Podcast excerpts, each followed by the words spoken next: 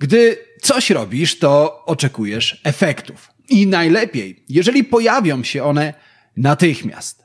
Podobnie jest w marketingu. I choć w przypadku marketingu sporo zależy od systematyczności i cierpliwości, jest kilka rzeczy, które dają natychmiastowe efekty. Najlepsze jednak jest to, że te marketingowe triki są darmowe albo niewiele kosztują. Dziś porozmawiamy właśnie o takich marketingowych trikach dla niecierpliwych. To jest podcast Marketing z głową. Źródło wiedzy dla przedsiębiorców, handlowców i marketerów, czyli dla osób, które chcą sprzedawać lepiej i chcą sprzedawać więcej. Zaprasza Łukasz Chodorowicz. Witam Cię w podcaście Marketing z głową. Jeżeli jesteś tu po raz pierwszy, to musisz wiedzieć, że w tym podcaście zajmujemy się klientologią, czyli zmieniamy przypadkowych konsumentów w płacących klientów. I jeżeli jeszcze nie zapisałeś lub nie zapisałaś się do mojego newslettera Marketing z głową, to koniecznie zrób to teraz, bo już w następny poniedziałek dostaniesz skoncentrowaną porcję wiedzy klientologii prosto na swoją skrzynkę i w 3 minuty nauczysz się zmieniać przypadkowych konsumentów w płacących klientów. A jeżeli od razu chcesz przejść na wyższy poziom marketingowej wiedzy, dołącz do newslettera Marketing Navigator. Linki do obu newsletterów znajdziesz w opisie tego odcinka podcastu. Dlatego zatrzymaj teraz, zapisz się do newslettera, a ja na ciebie poczekam. Zrobione? Świetnie. W takim razie zaczynajmy. W październiku 2001 roku Steve Jobs zaprezentował światu urządzenie wielkości paczki papierosów. Urządzenie, które w tamtych czasach wywołało zamieszanie podobne do tego, które dziś wywołuje chat GPT. Tysiąc piosenek w Twojej kieszeni. Tak Steve Jobs zaprezentował rewolucyjny odtwarzacz MP3 iPod. Każdy chciał mieć iPoda. iPod stawał się coraz popularniejszy. Wkrótce Apple zaprojektował odtwarzacz w kilku jaskrawych kolorach, co jeszcze bardziej rozbudziło pragnienia konsumentów. A sprytny trik z białymi słuchawkami sprawił, że iPod praktycznie niepodzielnie przez 10 lat dominował na rynku odtwarzaczy MP3. Powiedzieć, że iPod był hitem, to jak nic nie powiedzieć. Ale inna, potężna firma zauważyła okazję i postanowiła ukroić dla siebie obfity kawałek tortu zwanego rynkiem odtwarzaczy MP3. W 2006 roku Microsoft zaprezentował światu odtwarzacz muzyki Zune.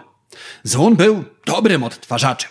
Tak dobrym jak najwyższa wersja iPoda. I to absolutnie nie był przypadek. Microsoft obrał na cel właśnie klientów Apple'a, których starał się przekonać do przesiadki z iPoda na Zune. Kampanie marketingowe obiecywały niepowtarzalne brzmienie, czyste dźwięki, głębokie basy. Microsoft twierdził, Zune jest życiem. W jednej z reklam widzimy nawet młodego chłopaka, który znajduje martwego ptaka i przykłada mu do piersi słuchawki, z których płyną basy tak głębokie, że niczym defibrylator przywracają zwierzęciu życie. Jest spora szansa, że o iPodzie słyszałeś bądź słyszałaś wcześniej, ale jednocześnie o odtwarzaczu Zune słyszysz po raz pierwszy. Dlaczego iPod stał się hitem, a Zune tuż po premierze umarł śmiercią naturalną? Żeby to zrozumieć, musimy porozmawiać o najczęściej cytowanej książce na temat marketingu. W 1991 roku Geoffrey Moore napisał książkę pod tytułem Przeskoczyć przepaść.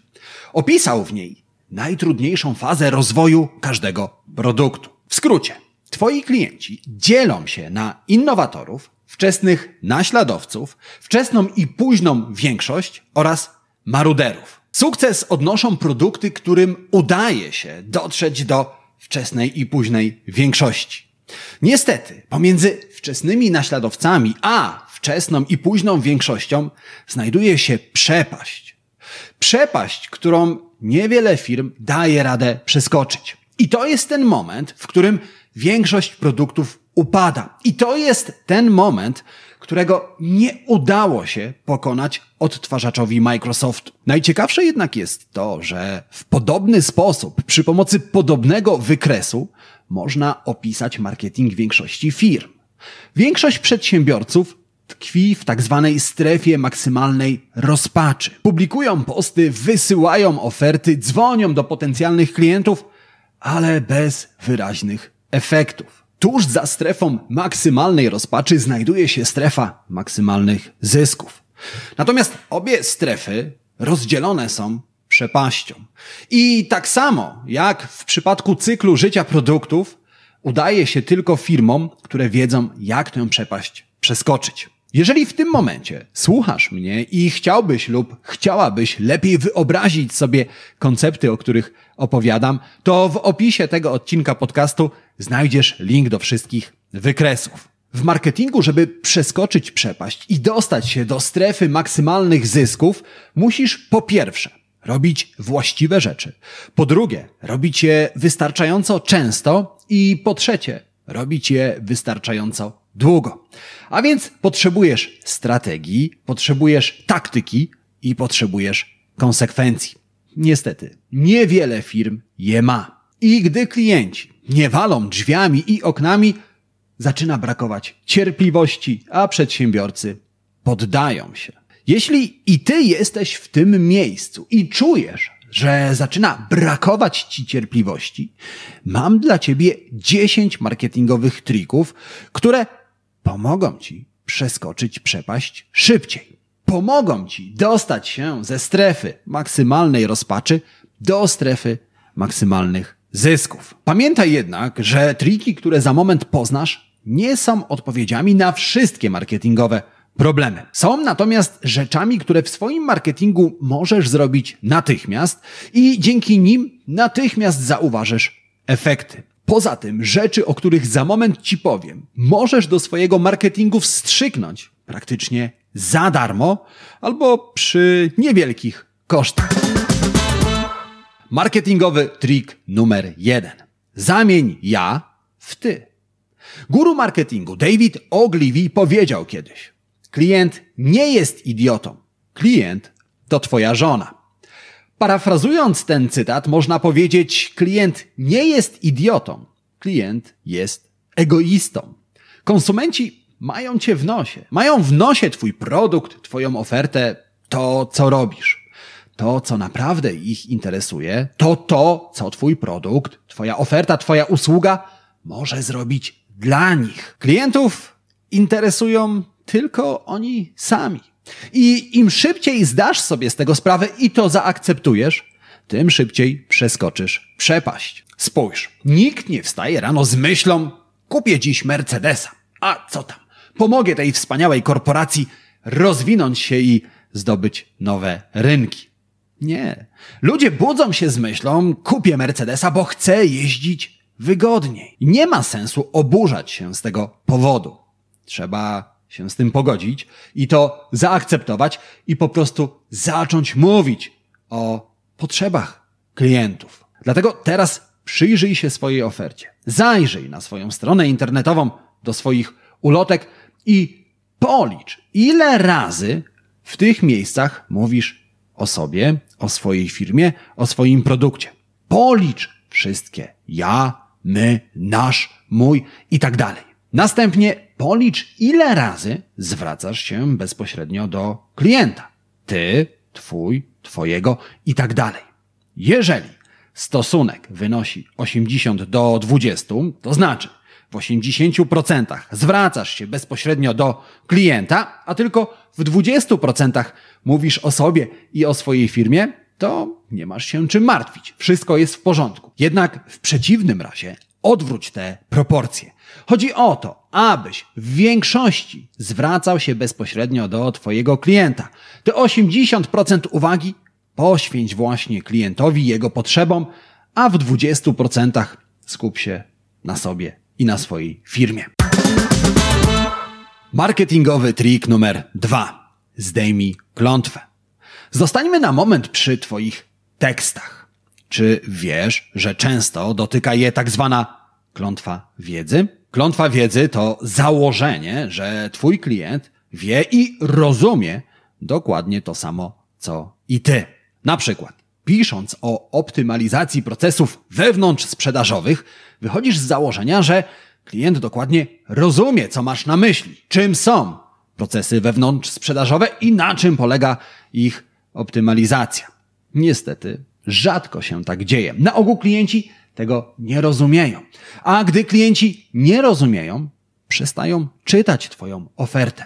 Niezrozumiałe oferty lądują w koszu, a Ty zastanawiasz się, o co do diaska chodzi.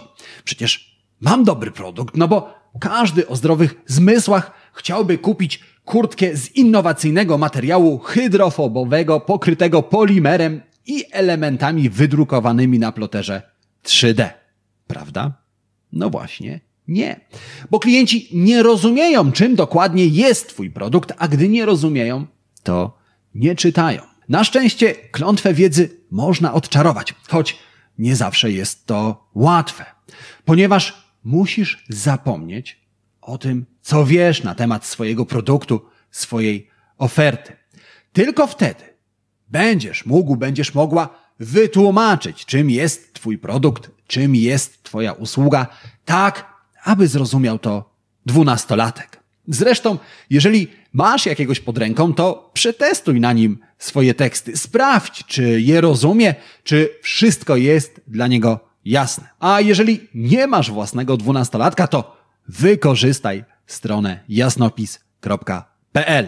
Wklej swój tekst i sprawdź, na ile jest zrozumiały, jakie jest jego zamglenie. Im niższy stopień zamglenia, tym Twój tekst jest bardziej zrozumiały. Jeżeli strona Jasnopis wystawiła Ci ocenę między 4 a 6, to nie masz się czym martwić. Twoje teksty są zrozumiałe dla większości klientów.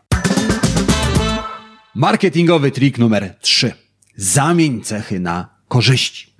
To ostatnia rada, która jest jednocześnie ukłonem w stronę ego Twojego klienta. Jako przedsiębiorca masz naturalną tendencję do zachwalania swojej oferty.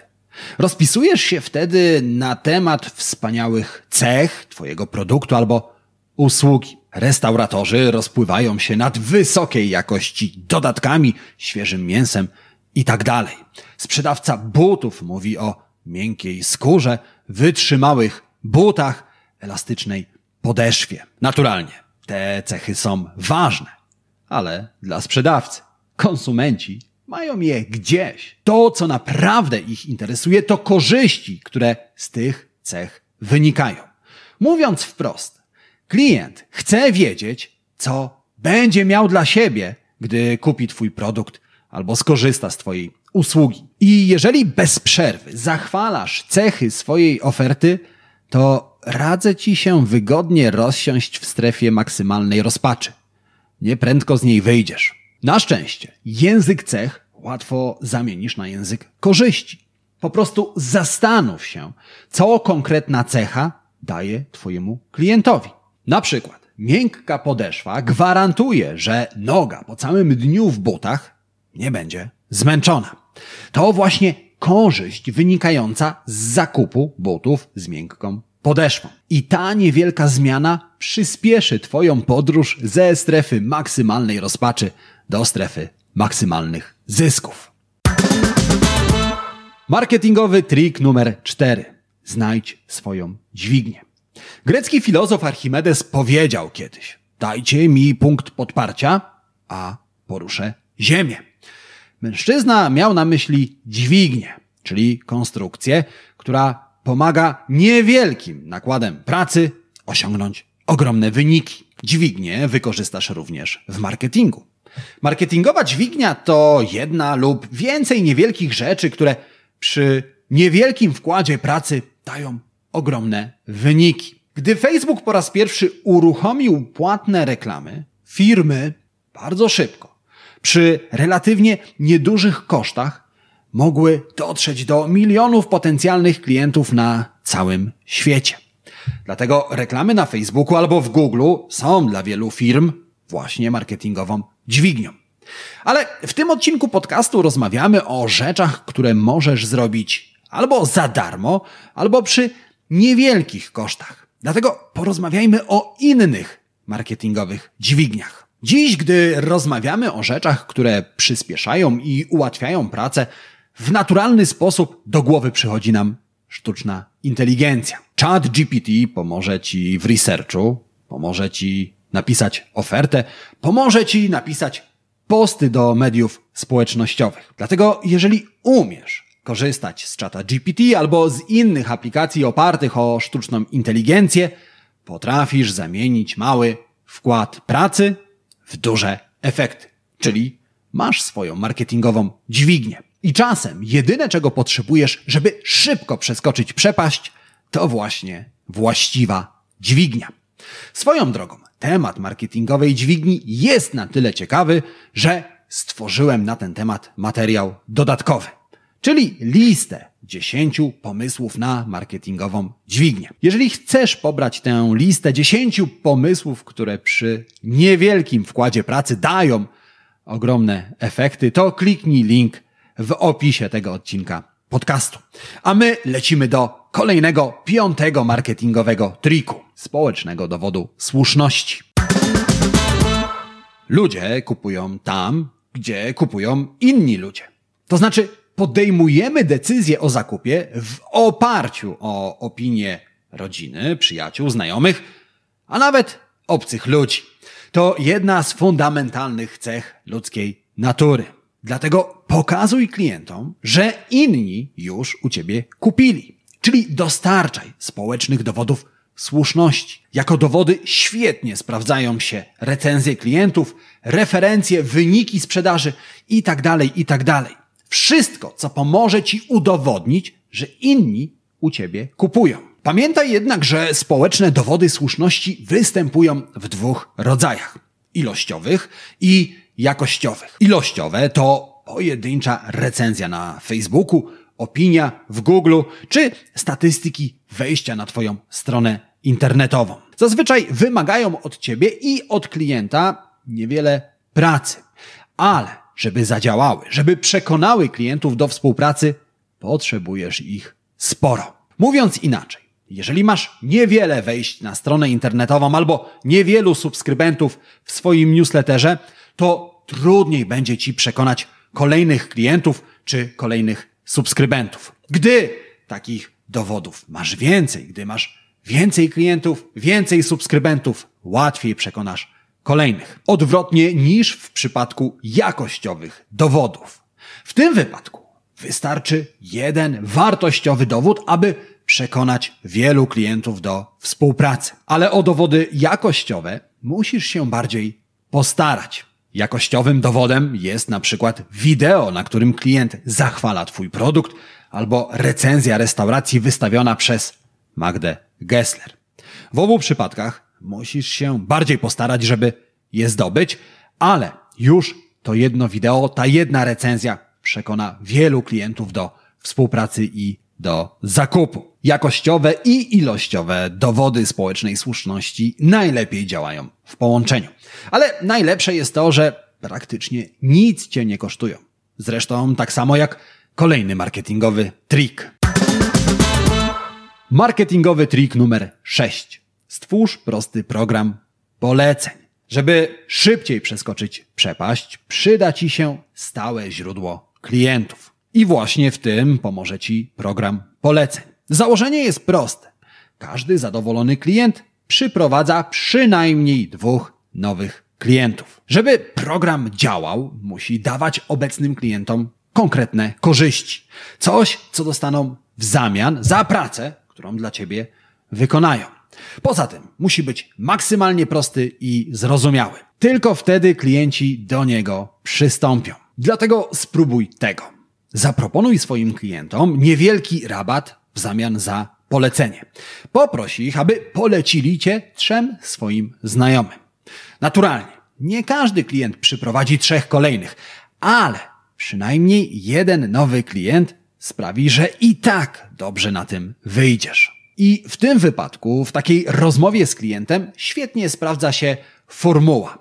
Jeżeli jesteś zadowolony z mojego produktu, z mojej usługi, to poleć mnie trzem swoim znajomym, którzy również mogą potrzebować mojej pomocy. W zamian dam ci 10% rabatu na następny zakup.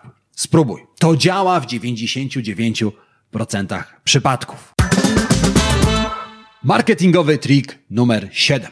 Dodaj do oferty produkty komplementarne. Słyszałeś o tym, że łatwiej i taniej utrzymać przy sobie obecnego klienta niż zdobyć nowego?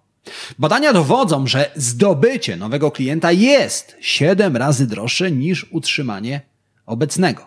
Innymi słowy, taniej sprzedać kolejny produkt obecnemu klientowi niż sprzedać nowy produkt nowemu klientowi. Spójrz, jeżeli sprzedajesz tylko jeden produkt i za każdym razem sprzedajesz go nowemu klientowi, to tracisz, bo ponosisz koszty każdej pojedynczej transakcji. Innymi słowy, płacisz za zdobycie każdego nowego klienta. Ale gdy masz w ofercie więcej produktów, które możesz sprzedać obecnym klientom, nie ponosisz tych kosztów.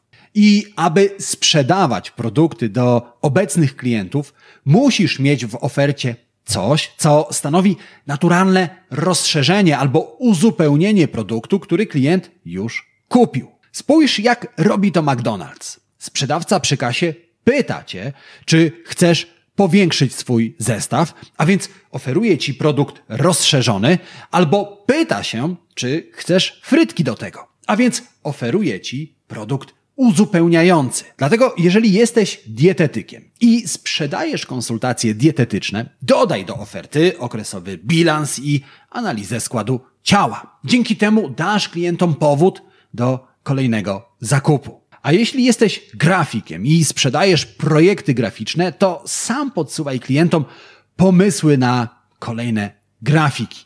Pamiętasz? A może frytki do tego. Dzięki temu klienci będą mieli powód, żeby kupować u ciebie częściej i kupować u ciebie więcej, zamiast szukać produktów u konkurencji. A skoro przy konkurencji jesteśmy, Marketingowy trik numer 8. Stań się inny niż konkurencja. W wyścigu do strefy maksymalnych zysków ścigasz się z konkurencją. Firma, która znajdzie się tam jako pierwsza, ukroi sobie największy kawałek tortu. Ale marketingowy wyścig wygrywa się inaczej niż tradycyjny. W sporcie wygrywa zawodnik szybszy, zwinniejszy, silniejszy, a więc ten, który jest lepszy od konkurentów. W marketingu wygrywa oferta, która jest inna. Dlatego, jeżeli chcesz przyciągnąć klientów po drugiej stronie przepaści, nie staraj się być lepszy, tańszy, szybszy, bardziej niezawodny niż konkurencja. Po prostu stań się inny niż Twoja konkurencja. Dlaczego? Ponieważ po drugiej stronie przepaści, w sferze maksymalnych zysków, mieszkają świadomi klienci. Klienci, którzy próbowali już innych rozwiązań, próbowali lepszych, szybszych, bardziej niezawodnych rozwiązań. Teraz szukają rozwiązań innych. To na przykład ludzie, którzy chcą robić dobre zdjęcia smartfonem. Oni próbowali już aparatów różnych marek, które obiecywały im żywsze kolory, ostrzejsze zdjęcia itd. Tak itd. I te osoby doskonale wiedzą, że kolejny, lepszy, większy aparat niewiele zmieni. Ale aparat z inną technologią, na przykład Adaptive Pixel, mógłby. I właśnie z tego powodu firmy powołują do życia marki wyróżniające, tak zwane differentiators. I właśnie marką wyróżniającą jest technologia Adaptive Pixel w smartfonach Samsunga albo technologia Oxy Action w odplamiaczach. Marka wyróżniająca ma jedno zadanie: pomóc klientowi dostrzec różnicę i przekonać go do zakupu czegoś innego. Dlatego przyjrzyj się temu, co robi Twoja konkurencja, co mówi, jak to mówi i zrób coś innego. Dzięki temu przyciągniesz konsumentów, którzy znajdują się po drugiej stronie przepaści. Ale zanim to się stanie, zostańmy jeszcze na moment przy Twojej konkurencji. Marketingowy trik numer 9. Celuj wąsko. Zastanów się przez chwilę, dlaczego Coca-Cola, iPhone i Allegro odniosły tak duże sukcesy. Naturalnie, wszystkie firmy mają ogromne budżety marketingowe i zatrudniają sztaby specjalistów, którzy zajmują się marketingiem. No ale przecież nie zawsze tak było. Każda z tych firm kiedyś zaczynała. Jak wtedy udało im się wyprzedzić konkurencję? Hm, to proste. Wcale konkurencji nie miały. iPhone był pierwszym i jedynym urządzeniem, które łączyło w sobie telefon, odtwarzacz muzyki i urządzenie do przeglądania internetu. Coca-Cola była pierwszym i jedynym napojem o takim smaku. Allegro było pierwszą i jedyną platformą typu marketplace w Polsce. I dzięki temu marki błyskawicznie przeskoczyły na drugą stronę przepaści. Wiem, ty nie możesz stać się jedyną restauracją w mieście czy jedyną szkołą językową. Ale czy aby na pewno? Na ogół przedsiębiorcy chcą dotrzeć do jak najszerszego grona klientów. Dlatego tworzą firmy i produkty dla wszystkich. Niestety to samo robi ich konkurencja. I wtedy na rynku zaczyna robić się tłoczno, a firmy walczą o klienta niższą ceną. Ale nie wszystkie firmy. Te sprytne uciekają do węższych niż. I ty bądź taką mądrą, sprytną firmą. Pomoże ci w tym strategia zawężania rynku. Spójrz, jeżeli prowadzisz restaurację w Gdańsku, to konkurujesz z innymi restauracjami w mieście.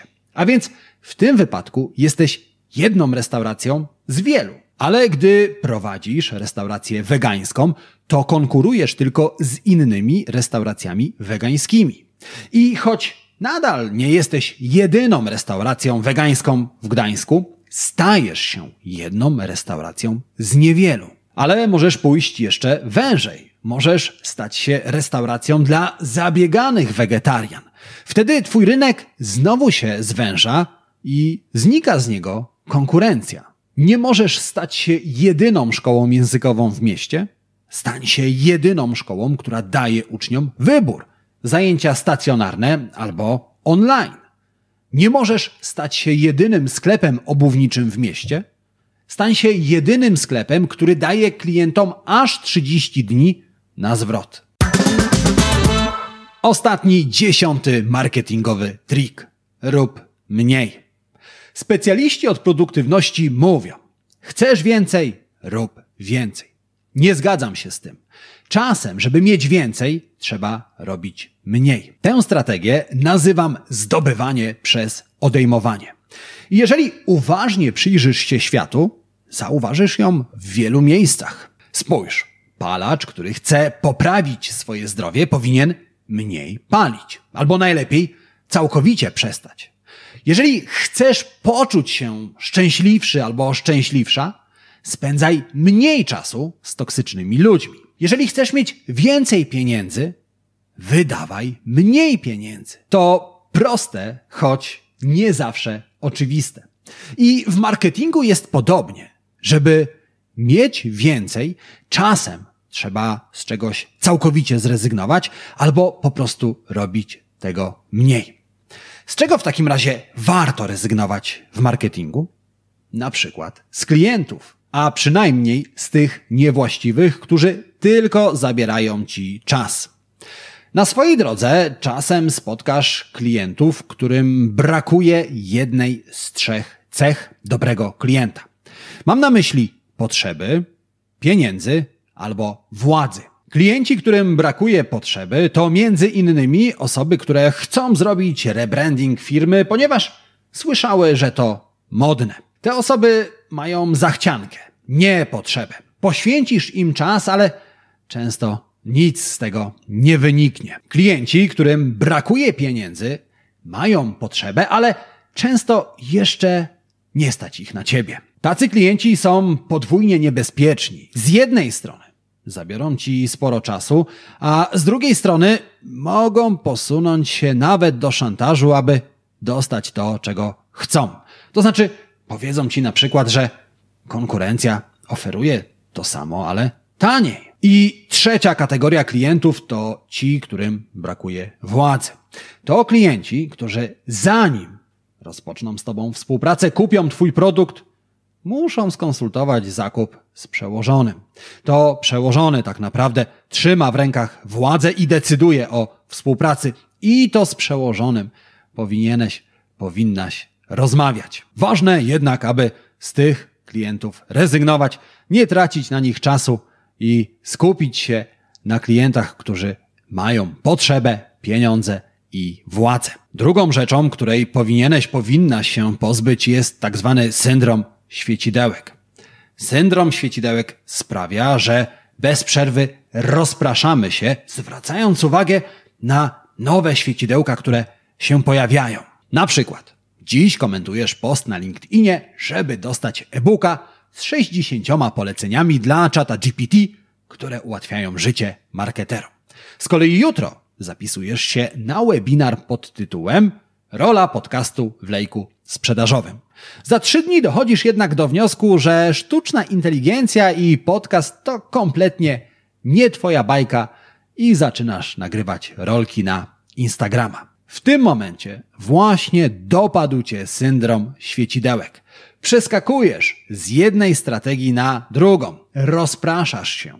I prawdziwy problem polega na tym, że właśnie straciłeś dwa tygodnie i jesteś daleko od strefy maksymalnych zysków. Chcę, żebyś zrozumiał, że aby przeskoczyć przepaść, musisz działać konsekwentnie.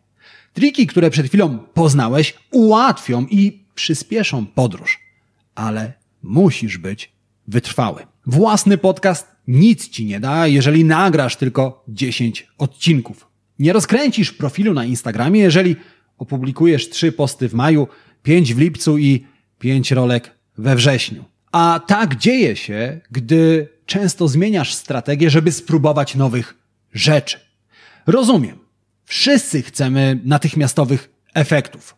Ulgi w bólu tuż po zażyciu tabletki, dostawy w 24 godziny czy setki klientów 3 dni po otwarciu firmy. Ale marketing nie zawsze tak działa. Pamiętasz o czym mówiłem na początku? Żeby przeskoczyć ze strefy maksymalnej rozpaczy do strefy maksymalnych zysków, musisz robić właściwe rzeczy, robić je wystarczająco często i robić je wystarczająco długo. I to jedna z trzech rzeczy, które dzisiaj warto zapamiętać. Pozostałe dwie zdradzę Ci tuż po dwóch szybkich prośbach. Bez względu na to, gdzie w tym momencie mnie oglądasz albo słuchasz, zasubskrybuj podcast Marketing z głową i wystaw pod nim recenzję. A jeżeli znasz kogoś, komu wiedza z dzisiejszego odcinka może się przydać, udostępnij ten odcinek dalej. Możesz to zrobić na Facebooku, w Messengerze, w mailu, w WhatsAppie, jakikolwiek sposób będzie świetny. Dzięki temu, co zrobisz, wiedza z tego podcastu dotrze do osób, które jej potrzebują. A oto dwie kolejne rzeczy, które dzisiaj absolutnie warto zapamiętać. Pamiętaj o tym, że marketingowe triki istnieją i działają, ale nieco inaczej niż wszyscy oczekują. One nie rozkręcą natychmiast Twojego biznesu, ale przyspieszą jego rozwój. I gdybym miał polecić Ci jeden najlepszy trik, to byłaby to marketingowa dźwignia. Dlatego jeszcze raz przypominam Ci, że w opisie tego odcinka podcastu znajdziesz dodatkowy materiał 10 pomysłów na marketingową dźwignię. Jeżeli to zapamiętasz i zastosujesz, to gwarantuję Ci, że szybciej przeskoczysz ze strefy maksymalnej rozpaczy do strefy maksymalnych zysków i tego oczywiście gorąco Ci życzę. Oprócz tego życzę Ci udanego dnia, udanego tygodnia i przypominam, że my słyszymy się w kolejnym odcinku podcastu Marketing z głową, marketingowego podcastu numer jeden w Polsce. Do usłyszenia, do zobaczenia. Cześć.